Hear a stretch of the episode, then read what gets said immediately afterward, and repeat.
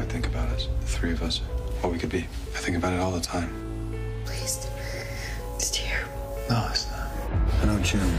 She's my friend. I care about her. How's your day going? You look pretty. Thanks. I wore it just for you. Her father's a driver named Nick. He helped me to survive. Yes, you can, because I can't lose you. I'm not gonna let anything happen to you. What about you? Your girlfriend is a badass. Welcome to Above the Garage, a Nick and June, the Handmaid's Tale podcast. This is part of our series of kickoff episodes, one of which is spoiler free. It is not this one. So if you're new to the show, thinking about doing the rewatch with us, go ahead and find our spoiler free kickoff to learn a little bit about us, about the show, why we love it, and what we plan to do in a week when we start season one, episode one. We hope you watch with us. This episode is geared more towards longtime Nick and June fans, such as ourselves. Um, season four was amazing, and we just want to kind of revel in the treasure trove that it was before we clean the slate and start over. So, and quick note about the fact that we got season four at all. Uh, thank you to the cast and crew for being willing to film during a pandemic and leave your loved ones to isolate and go through a billion protocols, rewriting scenes to have less people in them so it's safe. Uh, it's just really incredible that you did that and you hit it out of the park. It was the best season of the best show. So, and after a long new TV drought, uh, we really appreciated it. Uh, special thanks to Elisabeth Moss and Max Minghella, who bring life and love to the characters of Nick and June. Uh, your chemistry is amazing. We hope to see a lot, a lot more of it uh, in season five. Maybe some uh, quality time together. Uh, so, who are we? We are just fans from across the world that ended up talking a lot during the pandemic. You know, it's an isolating, stressful time, and we just kind of focused on stuff that made us happy, like the show, talking about the show, um, Nick and June, and the Osblaine community is just such a friendly, happy, um, great space, which the internet is not always. So um, we just kind of wanted to share that with other Nick and June fans from across the world. I know you're out there. Um, there are other Handmaid's Tale podcasts out there, and they're amazing, and you should listen to them like we do. The difference between theirs and ours is that maybe they were a little more suspicious of the character of Nick Blaine from the outset than we were. And I think that produces a very different viewing mm-hmm, mm-hmm. experience. And hopefully, there's a space for a discussion from our perspective. Um, to us, he's a pretty straightforward, good hearted guy, um, mm-hmm. certainly in a terrible situation but his motivations we never really questioned so we were able to enjoy the relationship between them the whole time and it's been really great uh, so above the garage was born and it was very nearly oranges and tuna turns out a pretty large component of our group has a strong aversion to tuna much like nick blaine to the point where they don't want to hear the word so that was a problematic title for our podcast, and we are all very happy with Above the Garage now.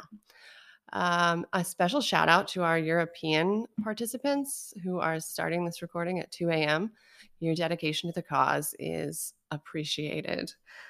All right, I think we are ready to dig into our favorite season four moments. Just a wrap on season four. Uh, do we uh do we pray first?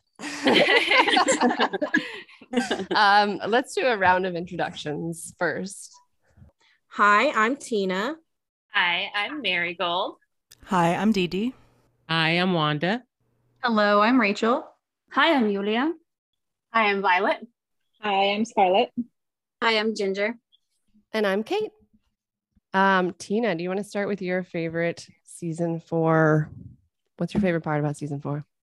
So my favorite part, um, at the start of the season, if you had said, Tina, if you have every dollar in the world and you can have one thing in the season,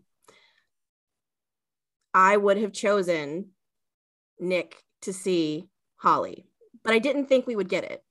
So I took my expectations and I said, maybe he'll see a picture. And mm-hmm. then I lowered it even further than that. And I was like, maybe he'll just ask how she is. Like, he'll see June and he'll be like, "Hey, how's the baby?" And then we got to 409 and she was at the meeting.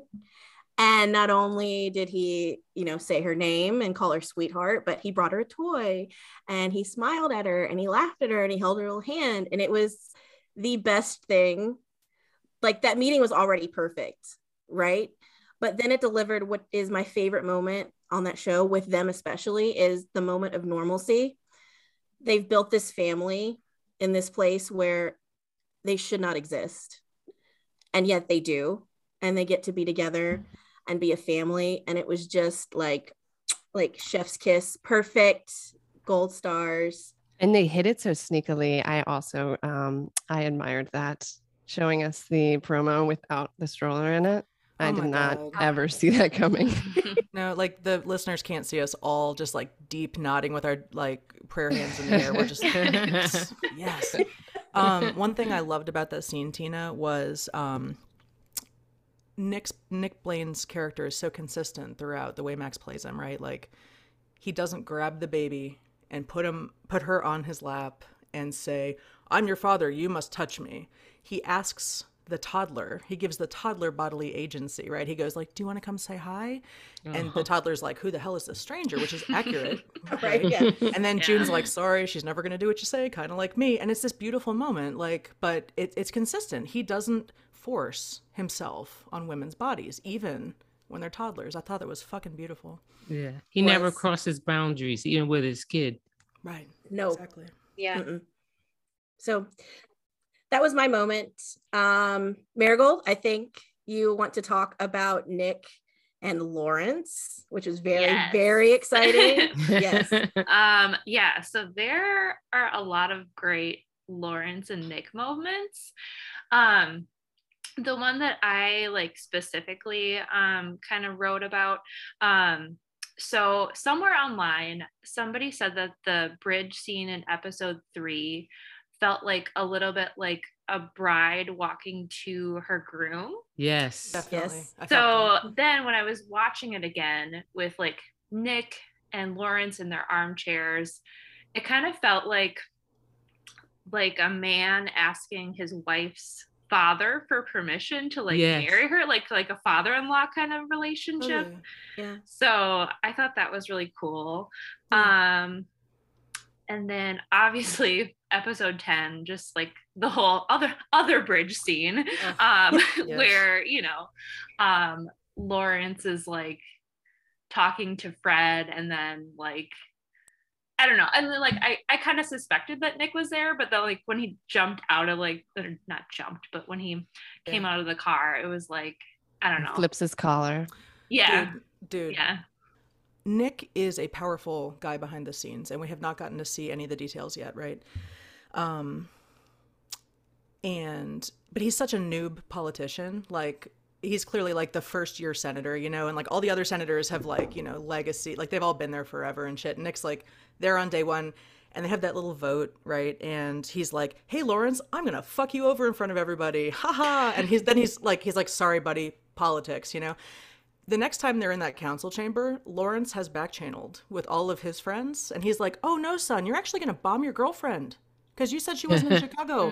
How about them apples, motherfucker?" And, and Nick's like, "I would very much like to not bomb my girlfriend," and, and Lawrence is like, "Politics, buddy. Sorry. Like, you know, Yeah, that's the I just thought cost that of doing hilarious. business. Yeah, Yeah. um, the cost of doing business. Yeah. yeah. The other thing I love about Nick and Lawrence was like Nick is not a bad dude, right? Like and he knows that the eyes do bad things to break people. Like he said to June in season 1, right? He's like please don't fuck around with them. Tell them what they want to know. Like it'll stop when you tell them where the handmaids are. And he and right before she goes to get tortured, he's like, "Tell them where the fuck the handmaids are, and it'll be over." Um, but he knows she won't do that. So anyway, he goes to Lawrence and he's like, number one, you have to help me or I'll throw your ass back in jail. Okay. Number two, like, I don't know what to do to make this stubborn woman like defend herself because she won't because she's a she's a sacrificial hero, right? And Lawrence is this OG in Gilead, right? And he knows the horrible things you do to break people, like I don't know, torturing their children in front of them, for example. And um, that was such a beautiful scene because, like, it is something Nick could not possibly have conceived of. Is like, oh yeah, they could torture Hannah. That'll that'll break her. It's like Nick's like, uh, it's that's why when when he sees her on the bridge, he's like, I am so fucking sorry. Like, Hannah's home. Hannah's home, and, and she's like, I don't want to talk about it. You know, like I'm dissociating right now. I just want to see you, whatever. But like. I loved that where Nick's like you have, and that's why Lawrence was hesitant, right? Lawrence is like Nick's like you have to get her out of there. He's like, I don't want to do that shit. And the thing is, um, at that dinner table, remember he goes like, this. I was hoping we could avoid this part. Like they they actually had Hannah. He was not bluffing, and they would have hurt Hannah, and that would have been really bad, you know. So like Lawrence was Lawrence is this dreamer, this lover, right? He loved his wife, but he's also like a pragmatist, a cold motherfucker too. He's a Mhm. gangster, you know. Yeah, and that kind of ties into my I thought the most interesting part of season 4 was the dichotomy between um, Luke and Nick and the way they treat June, specifically the the giving and taking of agency. Definitely. Um, Gilead's taken June's agency for seven years, apparently, according to the chip line. Um, and Nick makes it like his life mission from the outset to give her agency every opportunity he has hmm even if it's going to get him killed, you know, season two at the Globe, he gives her the keys, he gives her the gun. There's a 0% chance if she drives out of there that either of them survive. She doesn't even know where Hannah is, but she's going to go get Hannah and take her to Canada. It's just her being her impulsive, like crazy self. And he knows that. And I love her for that. And he loves her for that. And he's just like, you got to, I got, I'm going to give you the keys and you're going to make the right decision, hopefully. And she does. So he always gives her agency um, in season four, even like it comes to a head, like at the end of episode two, when Nick captures her. So obviously, Gilead has figured out where she is. They're going to send somebody to get her, and he knows how crazy his girlfriend is and that she's going to go down in like a blaze of fire. So he volunteers to go get her, right? He volunteers to capture her just to keep her alive. He just wants to keep his girlfriend alive. So he gets there and he's and she's got a gun within her reach. He could kick the gun away, but instead he's he kneels down next to her and he says, I'm trying to keep you alive. And he taps her shoulder. And that's like their thing. They're touching, you know, they connect, the world falls away. And then she changes her mind.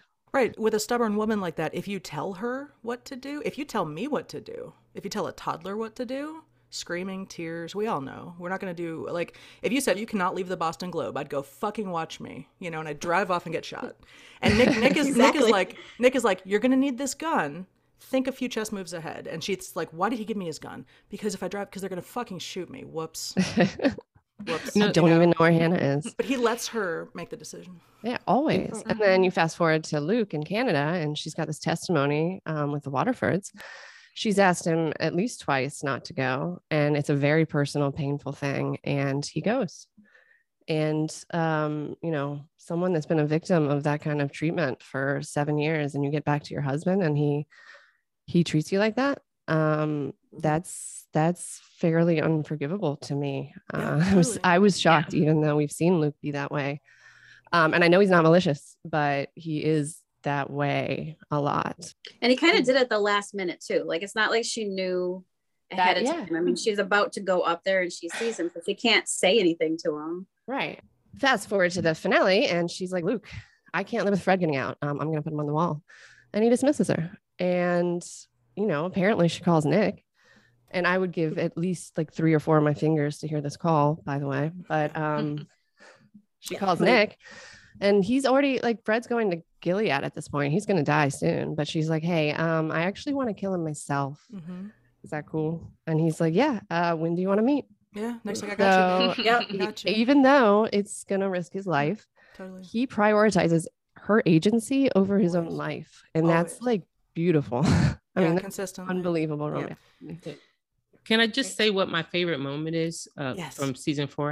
Yeah. Um, well, actually, I don't have a particularly uh, favorite moment, but what I, I I'm most happy about is that Nick and June's love was shown to be um, stronger than ever outside of Gilead.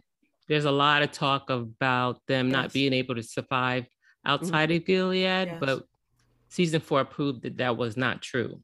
Yep. So that's Yeah. my most most happiest moment. Yeah, because they four. survived so much. Their love survived his marriage, her, you know, his promotion to commander. They've moved to different houses. He's been sent to Chicago. They haven't seen each other forever. They've only seen each other for minutes at a time. the big question was always, but what happens when she gets to Canada? What Yeah. happens if she gets back to Luke? And that question was answered pretty clearly. Yes. And I, I agree with you, Wanda. That is actually ultimately my favorite part of season four. Yeah. All right. So my favorite part of season four, um, you know, basically I loved every Nick and June scene, but my favorite scene was the bridge scene at the end of episode three. Um, I don't think I've ever cried so hard at anything that I've ever seen on TV. Like I had to keep pausing and rewinding so I could actually see what was on the screen because it was just so beautiful. Um, but you know, I really love that scene because, you know, first of all, Nick and June haven't seen each other at this point in at least six months. Like the timeline on the show is a little wonky, but I think I would say it's at least been six months since they've seen each other. And that was in DC. And at that point, Serena had told June about Nick's um, participation in the, uh, you know, the beginning of Gilead. So she was doubting him. So she, the next time she sees him is when he's arresting her and bringing her to the eyes to be tortured. Um, so this bridge scene could not, you know, it could have ended, it could have gone anyway. And I think Nick took a risk meeting her there, which is not surprising because Nick would risk anything to see her. You know, I feel like she could have easily just yelled at him or walked away or ignored him, but she didn't. And not only did she not do that, she was vulnerable with him, like because he's the only person in the world really who truly understands her and who she can be herself with. And my absolute favorite part was their mutual I love you after their beautiful kiss. Um, you know, I think it's I think it was a really pivotal moment in their relationship because they've said I love you to each other before, but this is the first time they've said it at the same time. So back in season two, Nick told her twice that he loved her, but she wasn't ready. I think she definitely loved him back, but she wasn't ready emotionally to say it to him.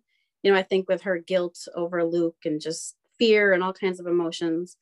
Um, so then she told him that she loved him in the finale of season two, but he was too overwhelmed with his guilt and his grief over Eden and the fact that he's holding his baby daughter for the first time and what may be the only time he gets to hold her. So I think it's really just moving that they say it at the same time.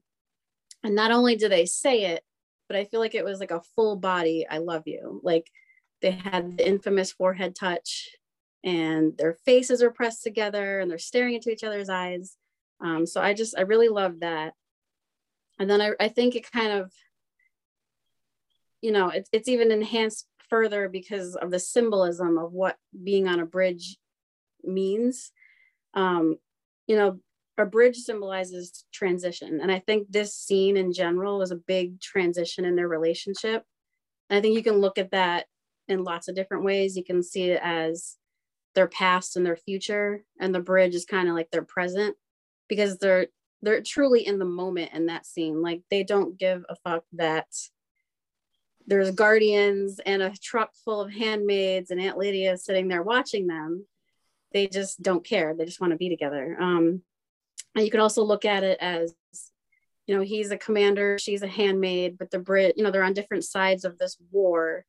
But in real life, we know that they're on the same side. So like the bridge can kind of look at, you know, it kind of you can look at it that way too. So I think there's lots of different ways, but I think it's just very symbolic and the whole scene feels very hopeful, like with the music and the lighting and and the fact that they're saying I love you. Um, and then also I just really love the wedding imagery of that whole scene. Um, you know, Nick is in a suit standing at the end of the bridge, like he's standing at an altar, and she's in a long dress walking down a long path that looks like an aisle and they're saying I love you and kissing. So I feel like, you know, we're never going to see a wedding on the show. I mean, let's be real. So I think this is the closest we're going to get to that kind of commitment to each other. So I just really love that. And honestly, that was a scene that I never really thought we would get to see in The Handmaid's Tale. So it made me happy. That was all really beautiful. You said all that and way, you know, I love that scene too, but the way you put it all was brilliant. and yeah like the Um, shot the shot from behind him too like kind of like the groom waiting you know like the back Mhm. of his neck which we know lizzie appreciates Um, but it was very wedding like, and yeah, loved it too. Good choice. And I, you know, I saw oh. somebody point out somewhere that when Nick is in the uh, the van unhooking her from her handcuffs, and he gets down on his knee, like that's kind of another wedding imagery. And then, you know, her meeting with Lawrence in the facility, like he's kind of like her father and mm. Nick, you know, kind of like Nick's father-in-law. So I feel like there's just a lot of that. And again, I think that's the closest we're ever going to get to see to a wedding in the show. It's such a uniquely Gilead proposal in a back yeah. of a I van. Well, um, there's there's also the parallel when Nick and, and Commander Lawrence are talking when he says, She's never coming back to you. She's never coming back to you. Mm-hmm. And he says, I know. And uh, she does. She actually comes back running because, um, like Ginger, that's also my favorite scene. Um, I think we talked about it um, mm-hmm. when we were discussing um, season four. That's, I mean, I have a lot of favorite scenes, but I also like that one from a lot of the reasons she said. Um, but I think it's something that really shocked me of that scene was the fact that June didn't really lash out at him. Like like you said, the last thing she heard was that she went he went off to the front to fight. She didn't even know if he was alive or not. And um, she gets the news that he was a member of the Sons of Jacob and that he was a willing participant in the war. And when she sees him again, he's basically capturing her. Um, and that scene alone is there's a lot of, of facial detail because she's she's trusting him, even though she's a little scared. Just the fact that he's there, um, she's she she trusts him. So that's why she lets go of the gun. Because if we go back to season three, um, she was already suicidal. June didn't know she was going to make it after the Angel's flight. Uh, the finale of season three, she sacrifices herself so that the the plane can take off. So she really wasn't um, expecting to get much farther. Um, so I'm pretty sure if Nick wouldn't have been there, mm, she would have just grabbed the gun and she would be dead, and we will have no show. But when when she comes out of the van and she looks up and she sees him, it's fascinating to me that she looks peaceful. There goes my Spanish accent. um, she looks very peaceful when she sees him. She's not mad. I thought she was gonna be mad. I thought she was gonna like lash out like she's done before.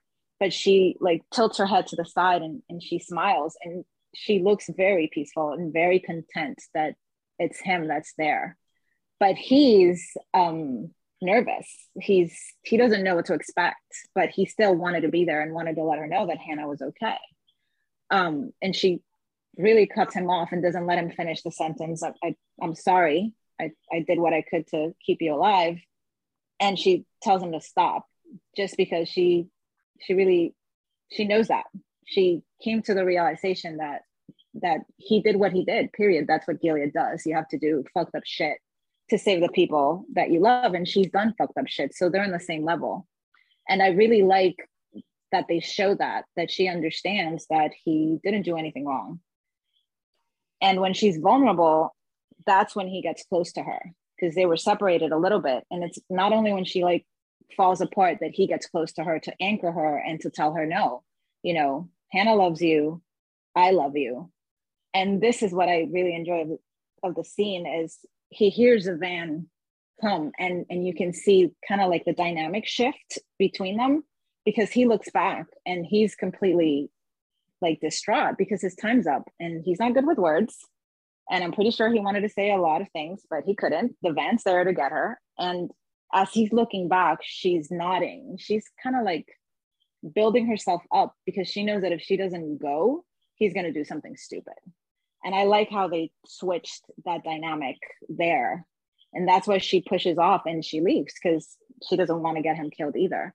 Um, and obviously then they kiss and it was it was a great great scene but I I really when I analyzed that scene after seeing it I I really enjoyed noticing that she really knows that he literally will do anything for her like she tells Luke in that cringy scene that we'll probably discuss a little later.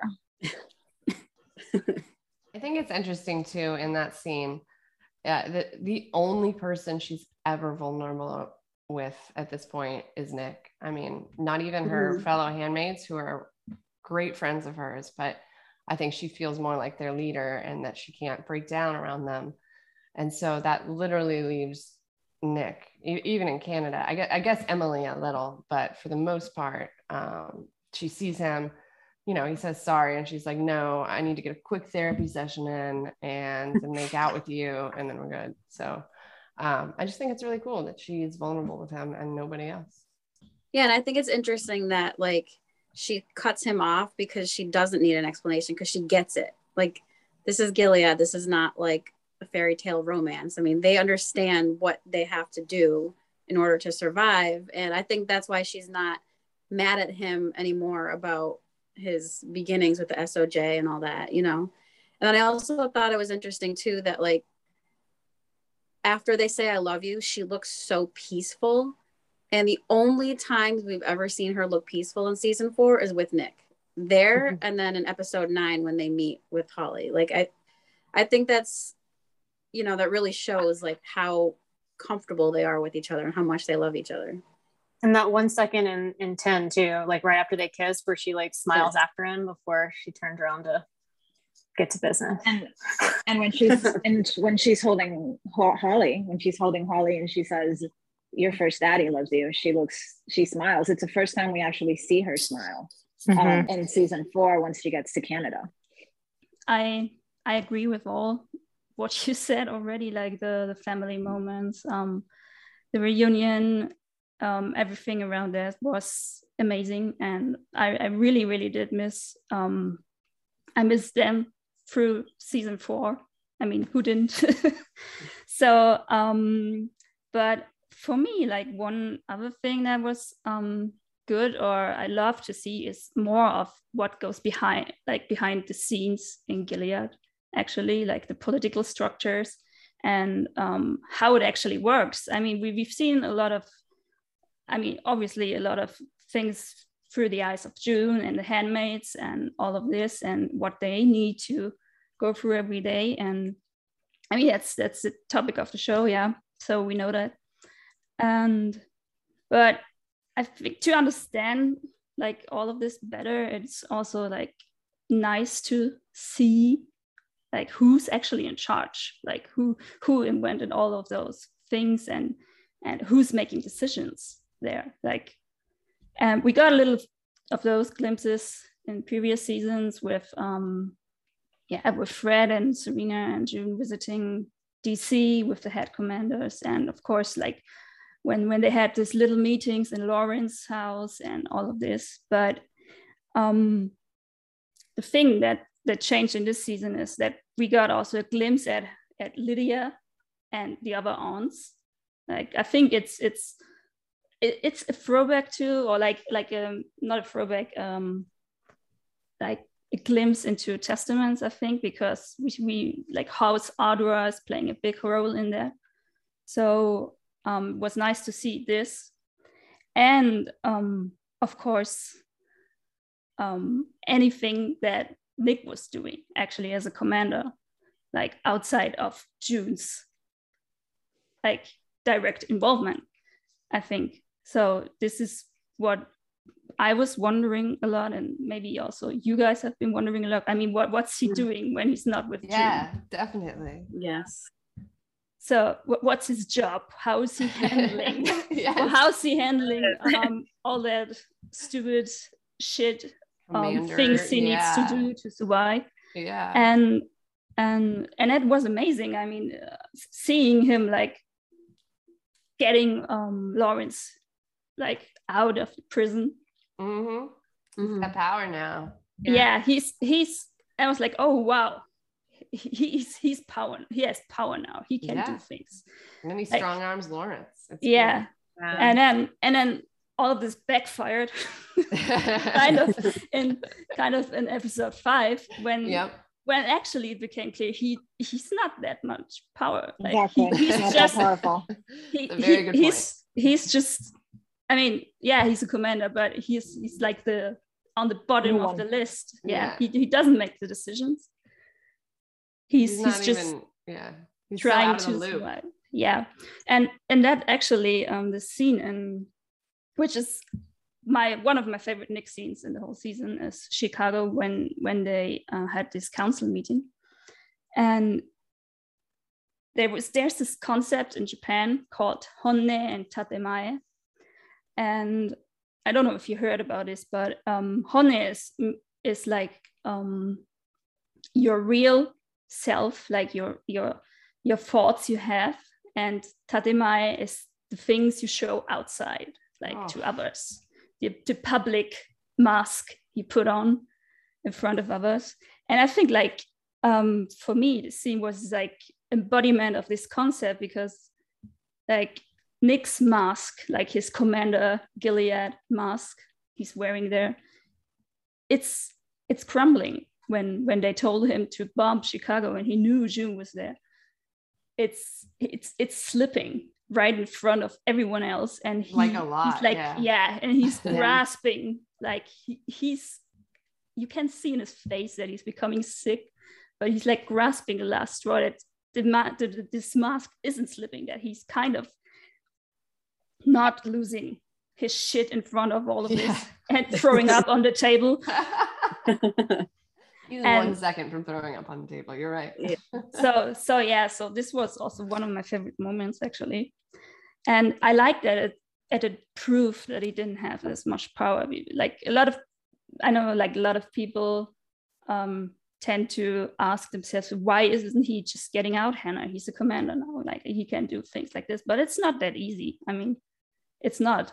He's like at the other end of the country. He's not just going to call Commander Mackenzie said, Hey, your daughter. I mean, you know.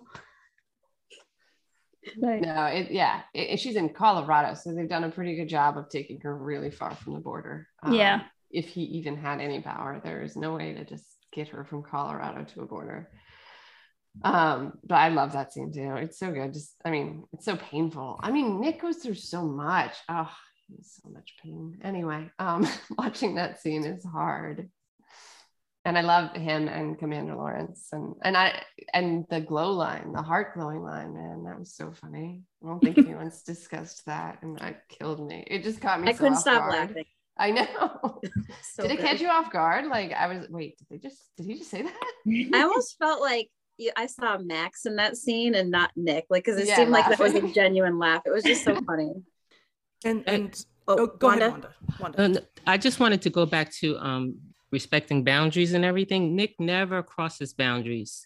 And if you look at that episode where he captures her and it goes back to where she's she says, um, never don't tell me what to do in the first season. Right. And he's exactly. never ever crossed those boundaries with her. That's the difference between him and Luke. Amen. He he honored that from the yeah. moment and we'll talk about this in a second, my favorite moment, but like that that is why he honored that dude was um dude was nervous when she was in the kitchen after bedtime right yeah. he he specifically walked to the kitchen to go they're actually going to literally kill you for being here so you might want to go to bed right like literally right yeah and and then she shows up and starts stripping his pants off and he doesn't say shit. And i know what that sounds like. Everyone's gonna be like is this sex? It's like no actually if he was a strategist if he was a good strategist he would say like we can't do this like he did in the kitchen right? Like if he was in his thinking brain he, but, but he was honoring her request. Like let me do my shit. Let me do what i want to do. Don't tell me where to go. Don't tell me what to do. He is like you said wanda he's always consistently done that. Yeah so one thing i want to add to about luke is when they're in the when he's in the car with june he talks about getting like beers with her and grabbing a game or catching a game at Fenway. Yeah. And I thought back to it and I was like, oh my God. The last time that June was at Fenway, oh. like, was the almost hanging, you know? Oh, I forgot like, about no that. idea what she's fucking, been I never got that either. I was cringing when he said that. I was yeah. He just says it so flippantly, like yeah. He's it's like go- he lives in a fantasy so, world. So I don't know. I He's can... never grasped the the reality of the the situation ever. Yeah. Right. So never so, been like, there. Um, right. He was never there. But even without being there, I think he might be able to grasp it more. Like, um, later in the episode or when Fred's going to Gilead and he's like, oh, great, he's going to go to tra- trial, he's going to go to jail. And nobody even bothers to correct him because that's not how shit works in Gilead. But Right. he's so far removed that, uh, yes, yes, Luke, he's going to go to jail. when Scarlett was talking, um, I feel like the flashbacks were very intentional. Um, like with June and Moira talking about um, her relationship with Luke, and then we see June and Luke interacting. Um, and she talks about, well, what if I change? Will you still love me? Like, I felt like the backstories were very intentional in season four to kind of set us up to see that Luke is not the one for June. So it's kind of crazy for me to see people still support them together. I don't know. It just seems like, yeah. Um, what you what you what you're saying is basically that that line that Luke tells her, "I am going to love whoever you become," Mhm. and that is not true. We see it not even in the flashbacks. We see it when he's talking about uh, Boston when he uh, she wants to put Fred on the wall and he dismisses her. When he's scared, when she says that she wants Fred to be scared, um, he doesn't he doesn't understand her. He doesn't he doesn't love what she's become. The only person that loves what she becomes, no matter what it is, is Nick, and that was clear in season four. Um, and it's and, and I it's sad for for Luke. I know he waited. Um, but it- the parallels of this have been shown since season one, at least for me. Yeah. Uh, that journey, Yeah. like I've like I've never felt that Luke was the guy for for June, not because he cheated on his wife.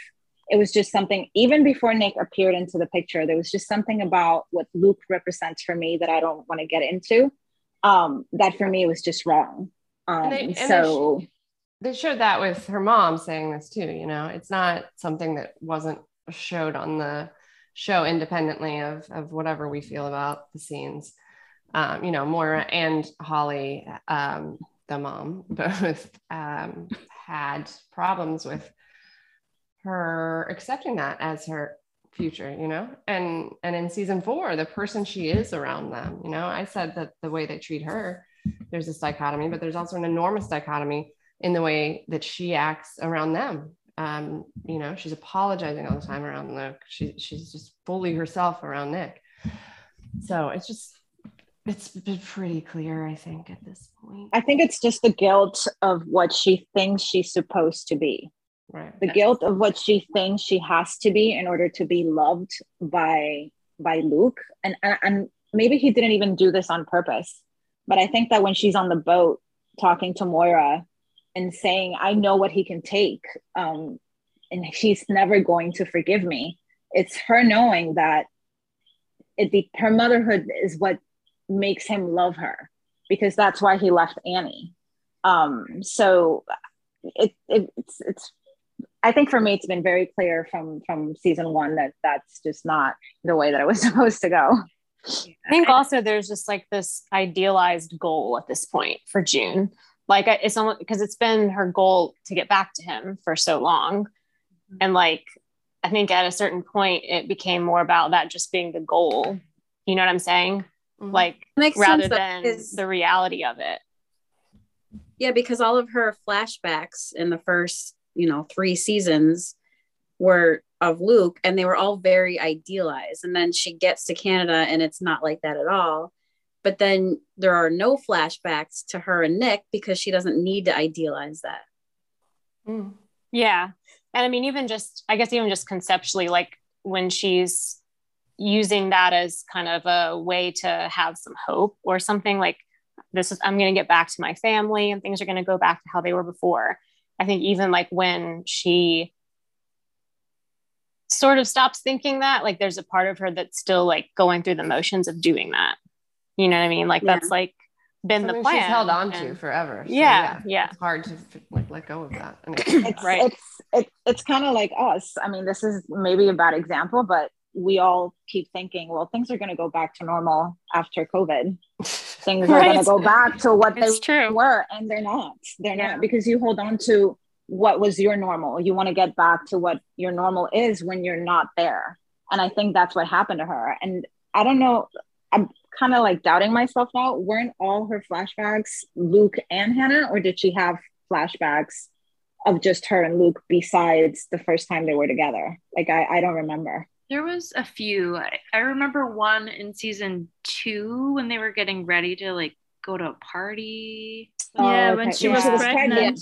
But she was pregnant. It's because her goal has always been to get him Hannah. That's why, like, my theory is that's what she feels she owes him. And that's why she feels so much guilt because she couldn't get Hannah and she got 86 kids out. So for her, she feels that if she gets Hannah back, it's all good in her It's- mind. It's interesting to me that that it almost seems like Luke is like not perfectly happy, but pretty happy playing like house with um, Nick's daughter and June as a family unit. And I mean, I, I- honestly, that's really big of him to take take care of her, of course. Yeah. But um, I, I don't know. There's not the urgency. I guess there is. I guess there is the urgency to get Hannah. I don't know. Something felt off to me about the whole. No, I agree. I I saw mean- that too. Mhm. It just didn't seem like he. June was obviously a wreck over the fact that her daughter is there and knowing that she's getting close to the age of yeah puberty and being married off. And Luke just doesn't. He just doesn't seem like he's in a rush. Yeah, I mean, Because he doesn't get it. He never gets it. Yeah, he he gets so frustrated. I'm sorry. I think it's I I when I first like when she first got to Canada in season four, I was kind of like, uh, I didn't really want to watch this part just because I was kind of like over the idea of the reunion by then. But now, now I'm like, that's actually I'm very glad that they did that because she had to get back before she could move on. You know what I'm saying? Yeah, Like I think that had to happen. And she had to see what it was like. yeah, now it feels like it, She had to it feels like that's exactly why they had her get back to Canada so that she could be like closing the book on that. Yeah, Yes. I agree. And I- and Because she'd always question that, even he's her husband. So Mhm. you know, She had to even if she again. already knew that, yeah, like even if she already knew she wanted to be with Nick, I mean, if that was possible, I don't think it, I think she just needed to at least go through the motions and see, like, is there anything left here to save? Mhm. And Yeah. it- it- there's just not. Yeah, You know, and even like diffi- separate from us like loving their relationship and stuff, it's still like or lo- loving Nick and June's relationship still was like a whole thing she had to deal with personally, obviously.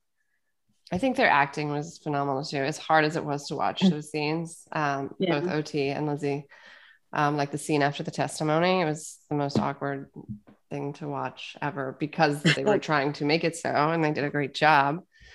Um, yeah, but and that's another kind of Luke versus Nick thing um, in character. Just that, like, you know, Nick in in episode nine, he's the most broken person ever, and he still holds it together you know he won't break in front of her because he knows Yeah. that he, a he's trying to protect her um and then you know it's the testimony after the testimony with luke and and june has to comfort him and it's like whoa you just came from this testimony where you you know describing serial rape and all this and your husband came against your will and here you have to you can see the look of disgust on her face and like resignment like i actually have to get up and comfort him right now um, right. Nick like Yeah. never never even like would he he prevents her from even like knowing that he might benefit from her comfort almost. Like it's just like there's he doesn't want to put that on her at all ever. Right. The only time Mhm. he comes for her, I think specifically for comfort, was right before she He leaves. him and Holly. No, well, that too. No, you're right.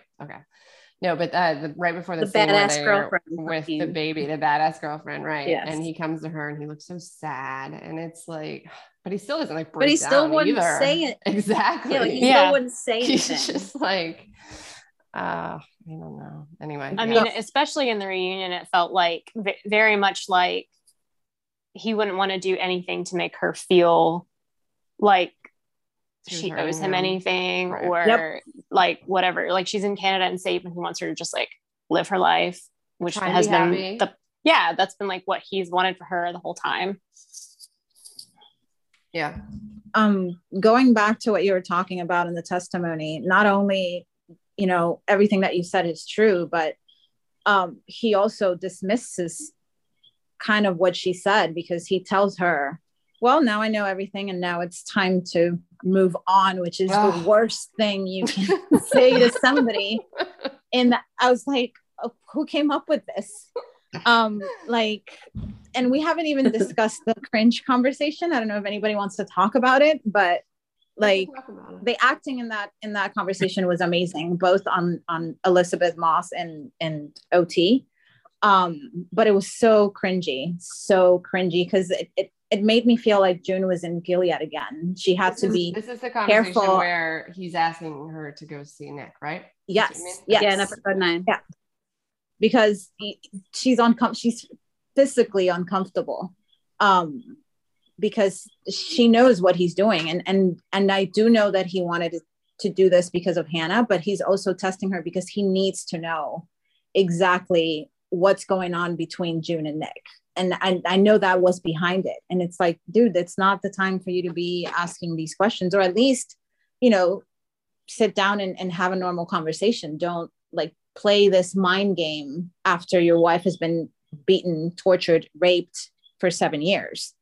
Um, Being but I, passive aggressive. That's because that that's how that's that's how he is usually, you know. So instead of Yes. coming out, like I get that it's hard to talk about, but instead of coming out and saying like, "Hey, how do you feel about Nick?" or whatever, like, you know, I know he's not going to ask that, but just instead of saying something to her, like, I don't know, just anything about asking about Nick, he's just trying to beat around the bush, but he's he, but it's he's making it harder for her, you know. yes, Yeah. he's making her uncomfortable. Yeah. Especially when I like because he tells like he throws this shade like, well, he's a big commander now, you know, maybe we should take advantage of that before that changes. And that's when June kind of like like flips and be like, well, I think he'll do anything for me and for Nicole. And and that's when he realized that it was a lot more than what he thought. But that subtle jab that he did also was just, hey, June, remember in what side he's in. Like, look at me, I'm your husband, and I'm here. And look at where he is and where does he stand, which is Gilead. And I thought that was very shady. I'm gonna stop talking about Luke now.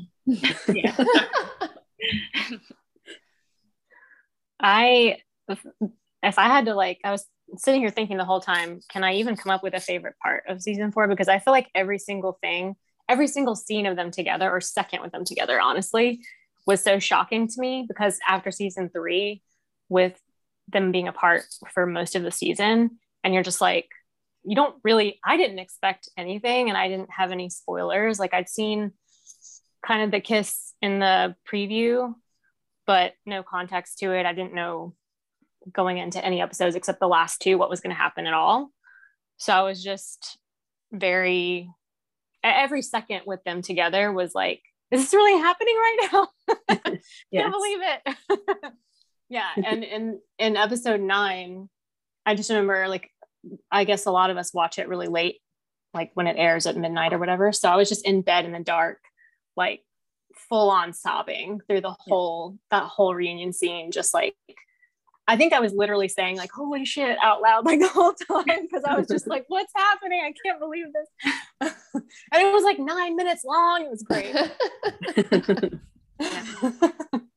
I was jumping on the bed in 10. Um, my husband was asleep. I don't know how, but i'm sure i was i'm sure i was acting totally like if somebody had seen what i was doing it's just we were all in the same boat though acting insane just rolling rolling around in bed crying yes I like I say cried when like Lizzie started to cry or when June cried in in the car. I feel like she did Yes. a great job of just like portraying all of like the emotions of like we see like in her face like I want to go back for him. I can't like just conflicted and just yeah. She it's she was amazing, right? Yeah.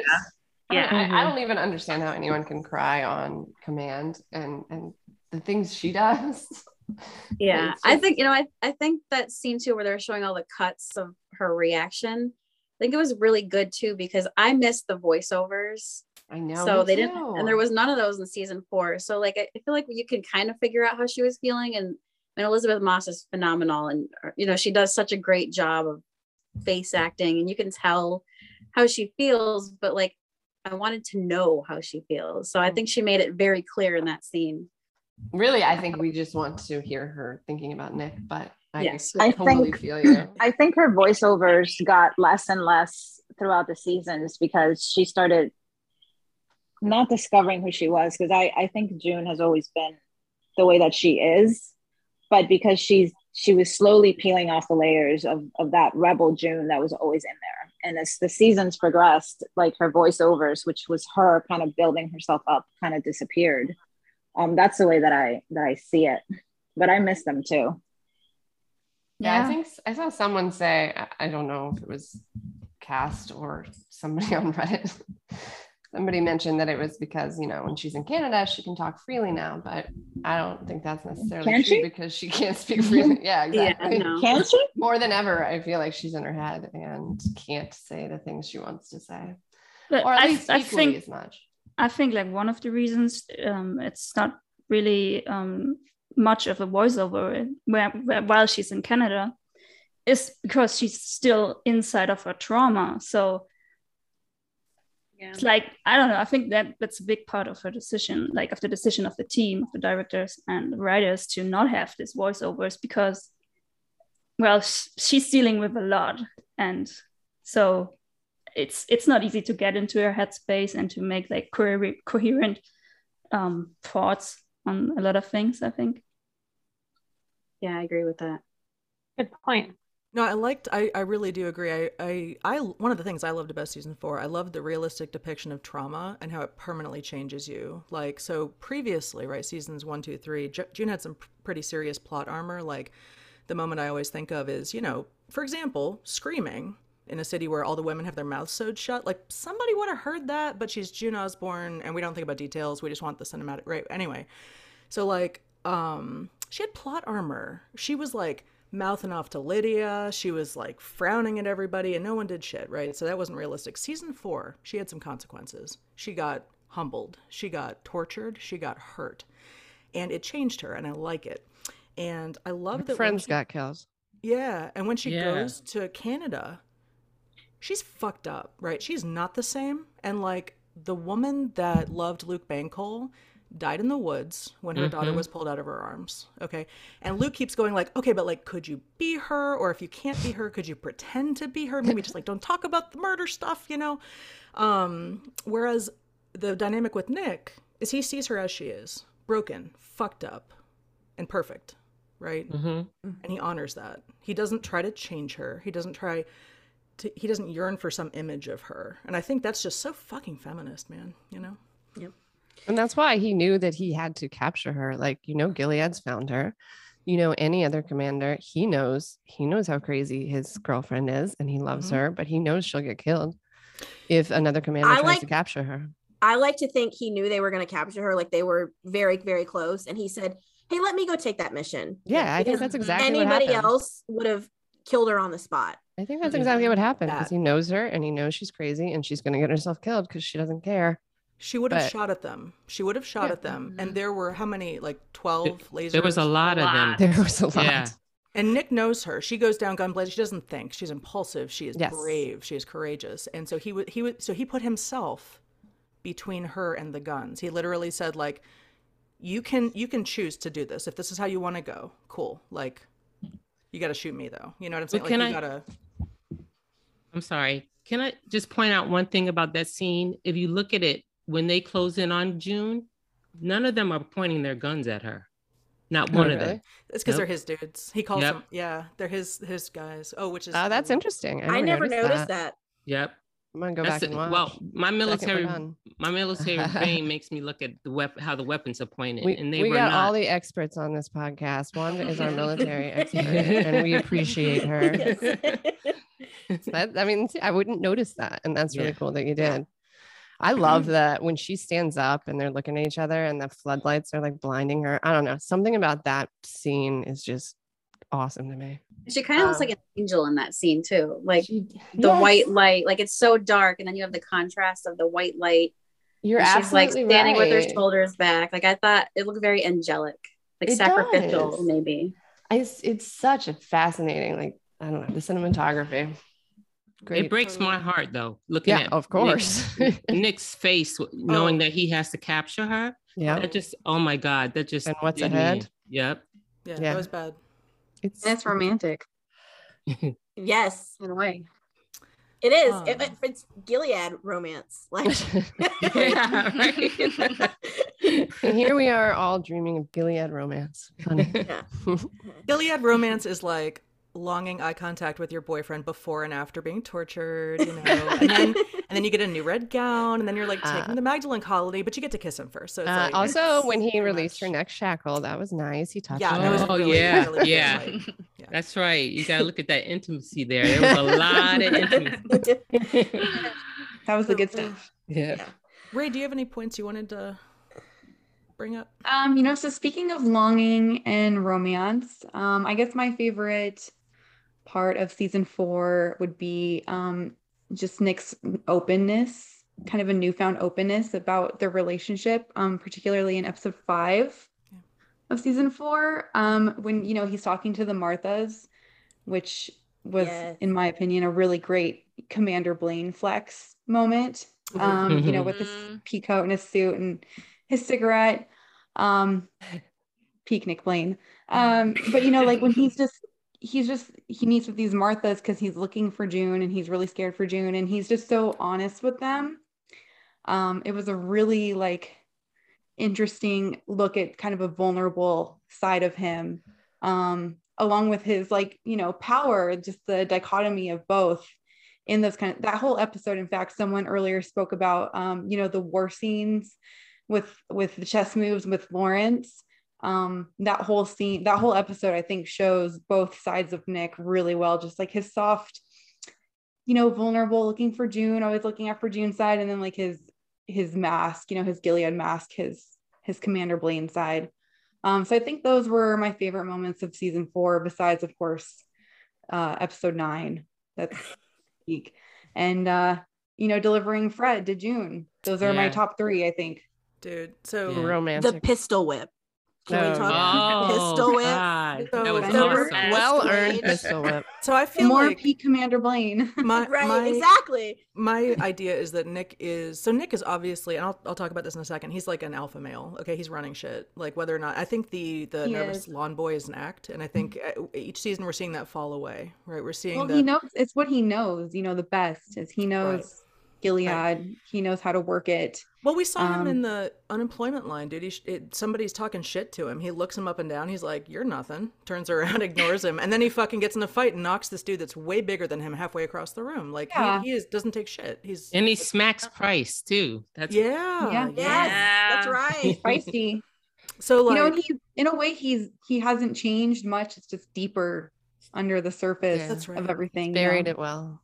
he's still He that hides it well. emotional person And so think Yeah. about the restraint it took, okay, to not kill Fred, to not break every bone in Fred's face when he made you hang a photo of your baby on his wall, okay, when he made you like when he like raped your girlfriend and like, so Nick is And offered seething. one and Eden. I mean, Nick has a lot Nick of is shit. seething, mm-hmm. and he fucking controls his shit because it's not about him. yes, exactly. He wants June to hurt that motherfucker. Yeah. All right. And that's one of my last so Fred Waterford and those those sadists, right? They would let like they would let the handmaids kill a quote rapist once a month to get their bloodlust out so they would be more docile during their rapes, right? Um, and usually those were Mayday folks. That's what we find out in the books, right? Mhm. So, um, Fred Waterford taught her what you do to rapists. And you And he kill them in a created that circle red. system himself, right? Is that yeah, correct? Yeah. So he wrote the law that she killed him under. Yep. It's right? brilliant. So yeah, so she fucking like that's what you do with rapists, man. You get all the handmaids together, and because their trauma recovery is not like sitting in a library talking about our feelings in a socially appropriate way, and not offending Luke, the husband, at dinner. Like that's not her trauma recovery. Her trauma recovery is make that motherfucker as afraid as I was, and it was beautiful and cathartic and real, and I just loved that. And you've seen, I've seen so many people, um, you know, on social media that have been abused, and they they said that was cathartic for them to watch because yes, it's something that is not uh, possible in our society. Um, but if it gave them any sense of justice, that that thrills me beyond, you know. Mm-hmm. I just want to add one more thing that I want. It doesn't really fit anywhere, but I think it's very, it's something I loved about season four. The scene after she cuts her hair in the bathroom And she's got her hand on the back of her neck and sliding down her chest, exactly the way that Nick did in the bridge. I think it's very easy to miss that, but I and she looks like she feels sexy, you know, and that's not something you see much in season four of her either. Um, and I just I think that she was obviously thinking about Nick then, and that's all. I like that part. Yeah. That was um good. Adding to the the bridge thing i was just thinking about this too like the when you said get in a quick therapy se- therapy session like the when she cuts nick off on the bridge like that was my first thought was like oh she she knows he's sorry but like they have a few minutes and she needs to deal with like how upset she is about hannah. And he's the only person who can like get her through that so that she can then go on and face the shit that she has to go face you know? So it's like we're going to skip all the apology stuff because we don't really need that. I get it. I get what you did. We just need to like rush to the next thing because we don't have much time you know? Yeah. like i feel like a lot of their scenes are like that where it's like we have three seconds to get across a lot of stuff. We have three seconds to like have like a full like you know night worth of conversation. Yeah, I mean, I think that's so beautiful though, about I was gonna say I think it's so beautiful about their relationship though. They don't have to say these things out loud because they just understand. Right. Like that kind of communication, that's that's rare. They really Mhm. have this like insane cosmic connection. there, there's an aspect of them that the, a meta level in the in the book margaret atwood says or june says every time with him is the first time and every time is the last you know like they never expect more and i think she even says like we never use the word love it would be bad luck you know and nick i think when he's like laying her on his little tiny military bed he, he goes no romance okay Yeah. Yeah, like in the book, meaning right? like Yeah. don't fall in love with me we're both gonna get fucking killed for this like Oh, like no oh, man. love no feelings and and like yeah that worked. Nice my try. boy. And meanwhile he's like out in the driveway like june june i, tried to get you out june. And we're all just like Oh. My god. That Nick, whole you're gonna get series of scenes killed. crushes my heart for him. Oh my god, when he gets her the letters and he's and he's just oh and he took no credit for that shit. No credit. Uh, oh god, uh, Luke wait. got him out. No, actually, how Nick, you you saved them from being burned. You risked your kept life. You kept a Gilead true believer from turning them over. Eden. Yeah. What are these, Fred? You know, like I mean, Nick's like, I am, uh, you know, like please, and then fucking drives them to like he's driving contraband. He just like drives contraband around like no. He's just so brave. like- Order. He doesn't tell her. She doesn't ask him. He just takes the letter. And then he says, and "Luke got them out." Like Yeah. no, buddy, you did. But he's he's a sacrificial hero. It's not about him. Doesn't give himself enough credit. No, he doesn't. He doesn't. No. That's why I need to see a conversation with June telling him Ugh, how Wanda. how she helped. I mean, he helped her survive. That Yeah. needs to happen. Oh, yeah, Wanda. and that's that's what I want to see in season five. I want to see June finally show Nick the appreciation, um, you know, that he deserves. She needs to, in words, Yeah. like in her actions. I feel like we don't see enough of that. Um, No, she's a because bitch just in compared, She's you know, rude. comparison to him. Yeah. I, I, yeah, like I love. I mean, June's awesome, and she's got a lot of shit going on, so I get it. She's got more going on than he does. It's stressful. Um, but I do love that Nick like brings her gifts, like messages from her husband that do nothing but hurt him, but he knows that they will make her happy. Like That was devastating Who does that? Yeah. Yeah. That was probably the most beautiful thing I saw on the show. I, I loved ever. that moment. And it wasn't and Luke meets him with bravado, right? Luke Luke is doing the toxic classical male thing of like, my woman, you know, Yeah. back off. Yeah. And he Yep. hits him and It's shit. aggressive. And Nick, He Nick's like, okay, him Yes, he was so aggressive. you know. physically, like violent with him. Yeah. And Nick takes it and he leaves. Because again, it's just Nick. He's like, He honors people's requests when someone says stop, he Exactly. stops. Yeah. Yeah. You know, you want me to go? I go. Yeah, everyone talks about that first. We should just say this. This is the meta episode, right? Like, he couldn't say no to Serena. Okay, rape is when you cannot say no. Right. Under it could be under physical duress. They could physically hold you down, or it could be under power duress. So like Right. your boss says, your your you know your jailer says, whatever. Like so, Serena goes to Nick. She's like, "You're gonna impregnate the handmaid," and he's like, yes ma'am and then he like rushes to the kitchen to like try to my i always think try to fucking talk to her for 10 seconds he's all like sweaty and weird and he's like uh and then Looking at her, yeah. she pulls June out before he can talk to her, you know, but like and then he apologizes. He's like, I am sorry. I couldn't say no. And June's like, Yeah, yeah, whatever. He makes her look him in the eye and he's like, I am sorry. Like I did not want that. I have a Like- problem with that scene personally. I think they had the power to make her leave. But obviously that's a show thing versus the book thing, and that's fine. I think it was kind of like a they did it. voyeuristic thing for the show to make it like more tittle- titillating in a way. So like in yeah, in the book she goes thing. alone. Serena Serena in the book is an old woman with a cane. She Yeah. is post postmenopausal. She has white hair. She sits bent over in a chair, and and she sends June up to Nick. She says she stays in the house. She stays safe. She says, "Go to him. He's expecting you." Right. And it was very different than they did in TV. And I think it was because Yvonne is gorgeous and wonderful and, and incredible actress and all that. But like they were, tr- they put in things, I think, to make it more like creepy and Maybe it was to show Sexual. that she, she was actually the the power there. I wonder if that's what it was. Mm. that's a true. good That's a good point. point. it was also to like kind of visualize that it it was rape for both of them. Yeah. There's a visual reminder there. Right. Um, it was just it was a little gratuitous way to go about it, but it's very obvious when you think about it. Like you know, they're they're literally being watched over and forced Yeah, against their will, and there's the physical reminder of it against the door. exactly. Right. Yeah.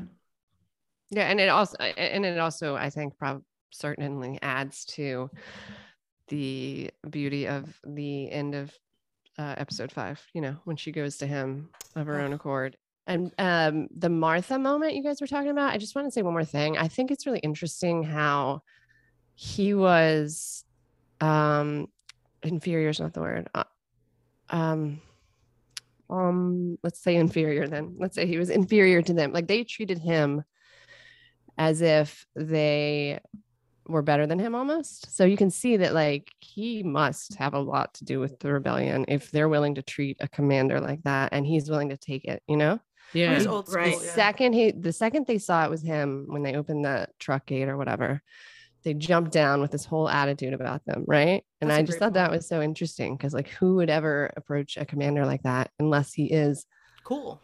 Yeah Well- and definitely Mayday. a good guy Yeah. yeah. a he Mayday, was yeah. also he was also one of them um you know there's a a big difference between the elite class and the working class in gilead and um nick when he was you know a chauffeur a guardian he was technically a part of the working class and he had a lot of connections because he spent a lot of time around martha's um you know in the lower classes um so you know seeing seeing someone who was like one of you like a, a working class person rise to like the elite class of course there's going to be some like you know resent a little bit of resentment but also like you know feeling like oh you're one of them now you know Yeah, like say- Mhm. so i like that kind of playfulness between them because it shows that there was camaraderie there um and he lets them talk to him like that you know he's used to it I think he's a, a member of the resistance that has infiltrated the power structure. So I think they kind of um,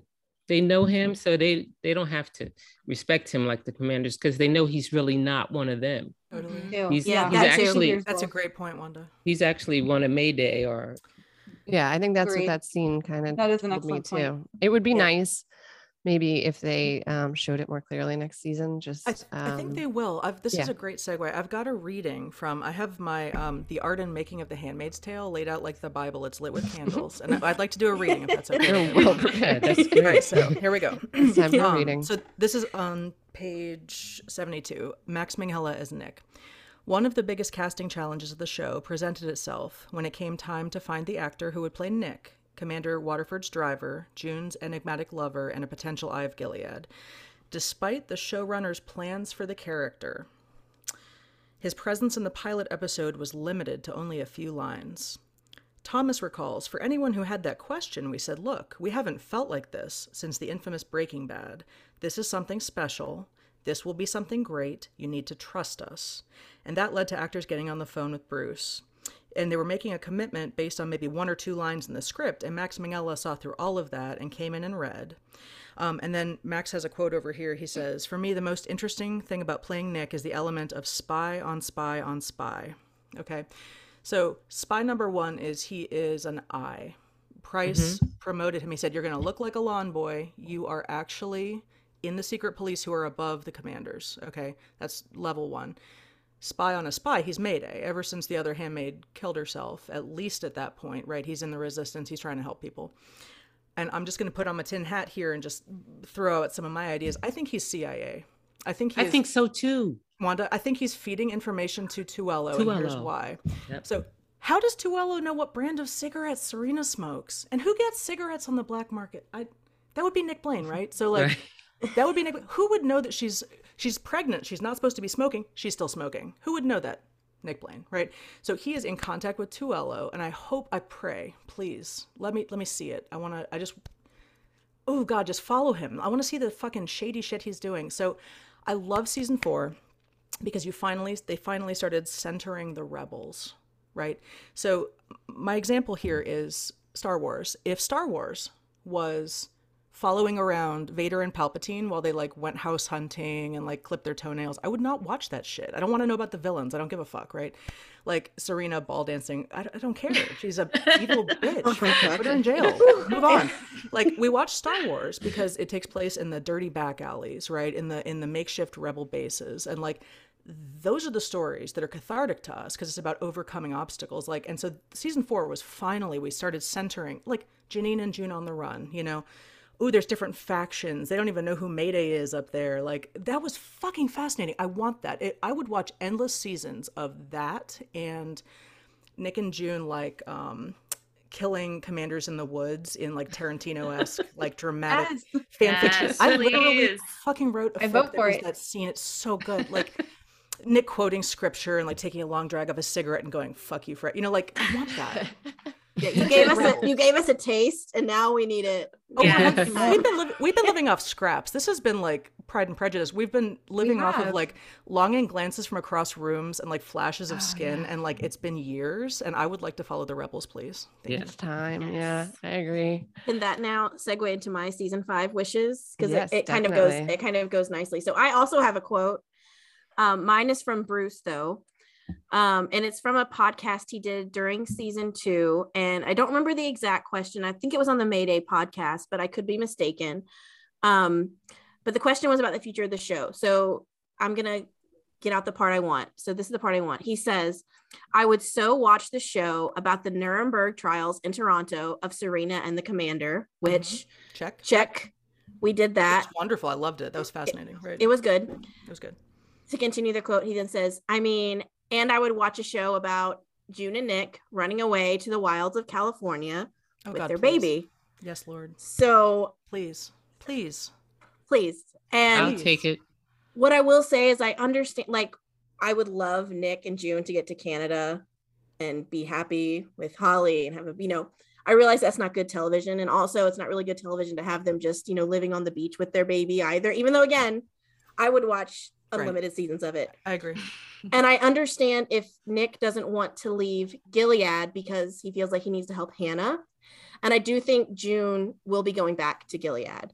What I would mm. really like is I would like for Nick to leave Gilead society, right? Like he can stay in the country, but I'd like him to stop being stop playing by the rules so much. Like I want to see not Commander Nick Blaine, I'd like to see Rebel Commander Nick Blaine. I'd like to see him and June on the run. Maybe they go to Colorado to get Hannah. Like, I don't care. I just want them together. That's what's important for me. I'd like them to be in a space where they can be together and just be and, you know, go get Hannah, do whatever they need to do, you know, kill commanders. You know, I'm all for it. Fuck yes. I just want them together. for more than five minutes. I think that's a big thing in mine too. You know, I love their relationship and they make great use of every five seconds they get to touch hands or whatever. But God, I just, it would be really great. It's not been since the Boston Globe that they've had and Time. Time to be any together time and overnight or anything. And it would be great to like at least give them, you know, a few days at a time, if not more. So, yeah, so Bruce, we heard the quote and um, we're We're calling waiting. your bluff. We're calling your Yeah. bluff, my friend. we love your thinking. Yeah, no, like we're there, and like we we would watch that too, and we're ready for it. Mm. Um, the- and so that brings me to my season five thing. Like, I just want to say that I have literally no interest in Nick getting wumped more. Okay, so wump I will define in the community, the fan fiction community. It means the exquisite torture of the hero, that like the hero bearing pain nobly. Okay, season Never knew two. that. Season two was like the most exquisite hero wump I've ever fucking seen. And you know, like the fucking wedding, God. Woo That Lord. was horrible. The Eden arc was the most horrific, beautiful, real ugh thing I've ever seen. Um, we've done it. You did it perfectly. You cannot top that. I realized you could like give Nick an old bitchy commander's wife who's cruel, and then he has to fuck a handmaid. Like like my boy, my, my poor son, my long suffering son. Okay, he has been through some shit. Like let him go. Let him let him get in the fucking car. Tarantino, right? Let him get in the car, drive for the coast. Like pick June up, take a long drag off a cigarette. Like and we will watch anything else you do, but please don't like make it about rape again. I actually have a um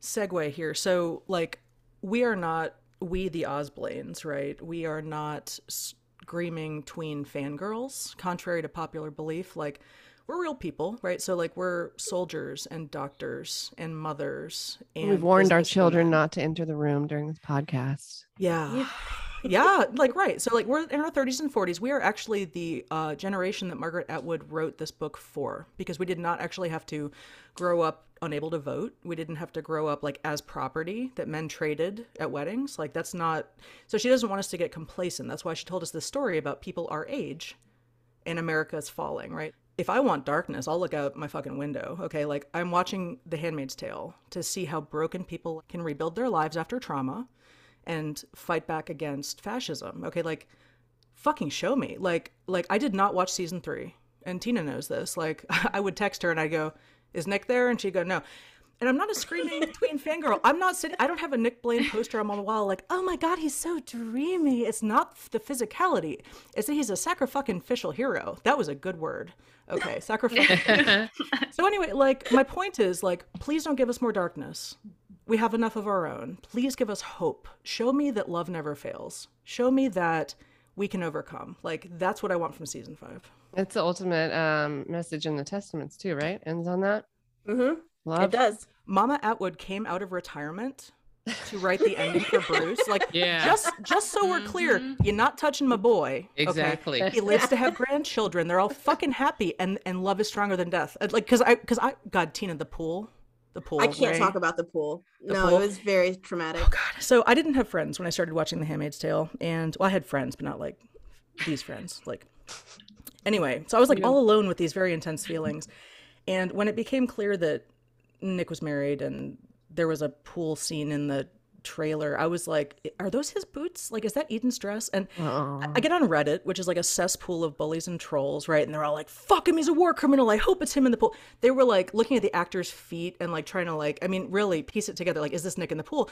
Me and Tina and Rachel were from that generation of Handmaid's Tale, and like we grieved. Like, I cried my fucking eyes. I was like, "Don't kill my hero," you know. Margaret Atwood, thank you. I love you. You are a iconic queen, and you came. You, you literally were like, Bruce cannot kill Nick, and love is stronger than death, and that's the ending of the story. And I just Mic you're drop. queen. Yeah. I Thank you for that. Yeah. Well, I would just want to go back to the season five wish.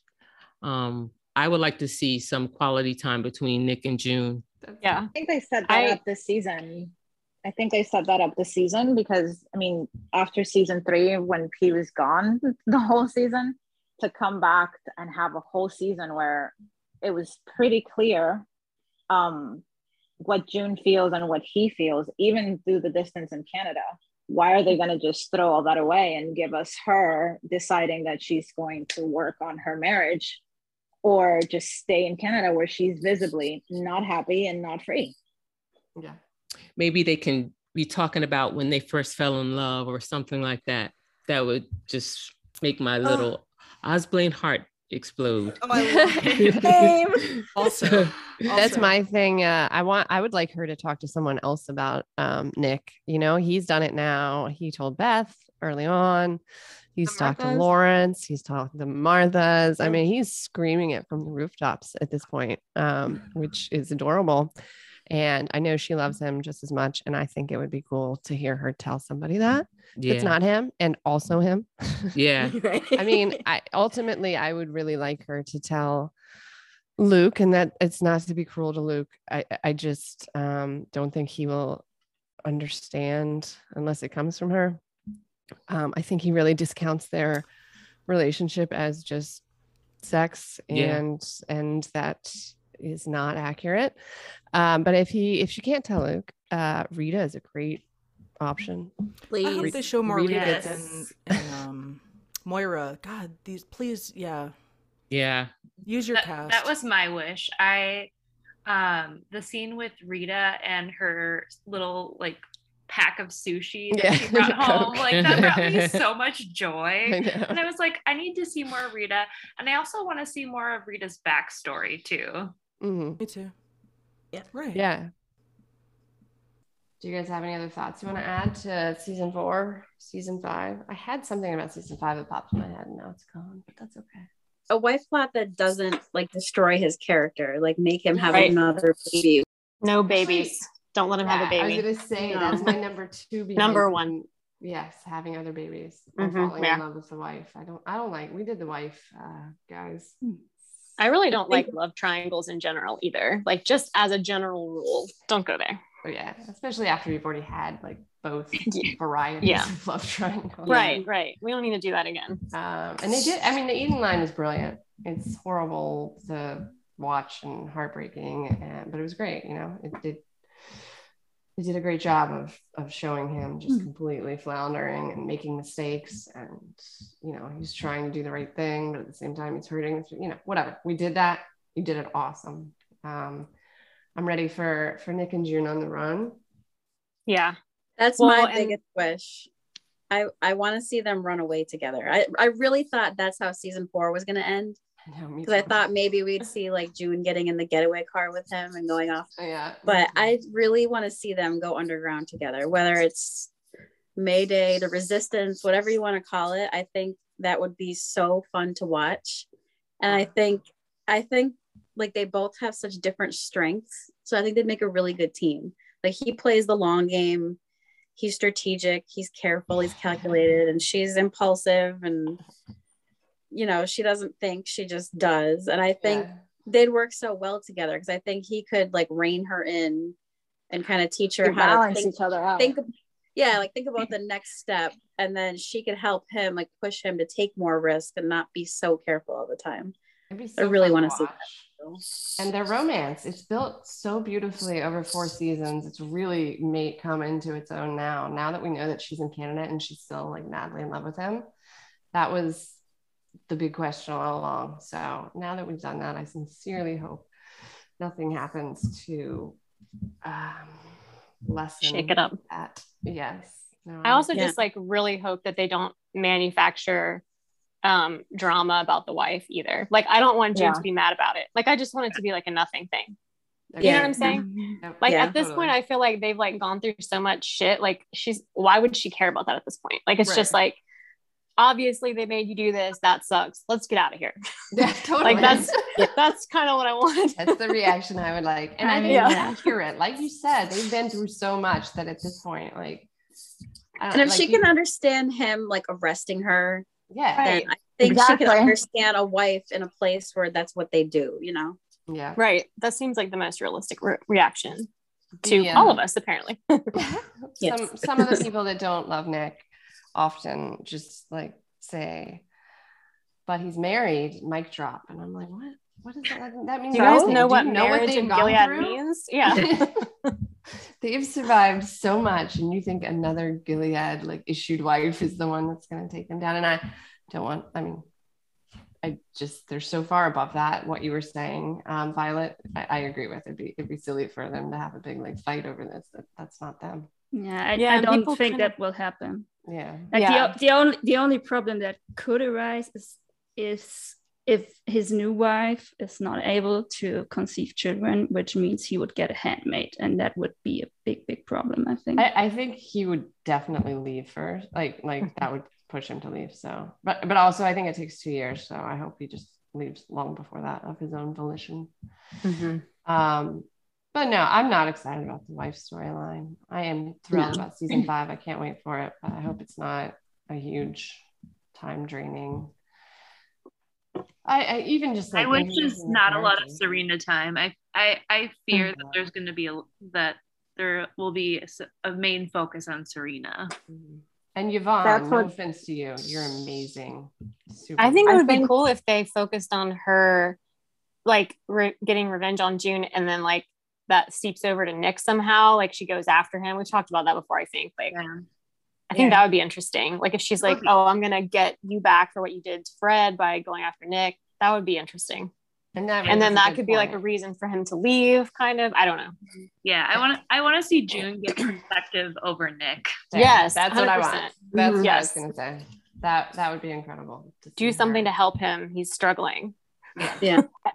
I mean, he was he was destroyed at the end of episode nine. Like we've never seen him, so it would be really nice. And I think she saw that. So like I think it Mhm. would be really nice to see her kind of, you know, not rescue, but like help him and you know take care of him for once. Like that would be really. This is what I would like to see. I like to see her make a big move to save Nick. Yes. Like I love Com- I love Commander Nick, but at the same time, like I just I can't keep watching him be tortured all the time and having Right. to bomb her and make all these, you know, have a wife and potentially have to get her pregnant. Like I, I want him another reason why I want him to run away because I just don't want to see him be tortured all the time. I want badass rebel Nick now. That's that's what's on my uh, order to Yes. cast. There's some moments of joy. Yeah. Mm. And it's just like Elisabeth and Max's chemistry is amazing. And it would be a shame to waste that in these final seasons. So hopefully we get to see a lot more of their chemistry on scene. And we are so excited. They're going to film season five soon, and we're super psyched.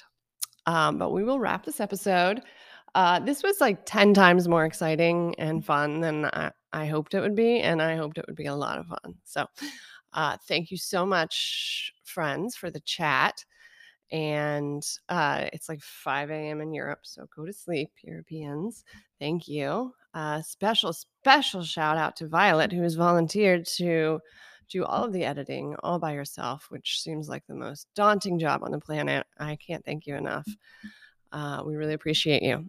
Uh, and huge thanks to Yulia for the coolest logo ever. I can't believe how lucky we are to have an artist in our community, and Kimberly for social media, and Melissa for transcriptions. Um, it's just amazing how well it worked out that we have somebody that's good at everything we need, and everybody played their part. And a mere month after the idea was proposed, um, we're up and running. So good work, team.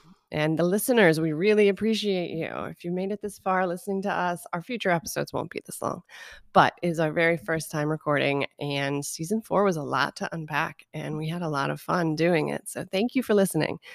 We hope you subscribe and tune in next week when we talk about the moment that made you ship Nick and June. And then after that, the week after that, we're going to start the rewatch with season one, episode one. And we may also do um, more topical episodes in between the rewatches too. So I hope you enjoyed it. This was Above the Garage on Nick and June, the Handmaid's Tale podcast. And we hope you listen next week. Bye.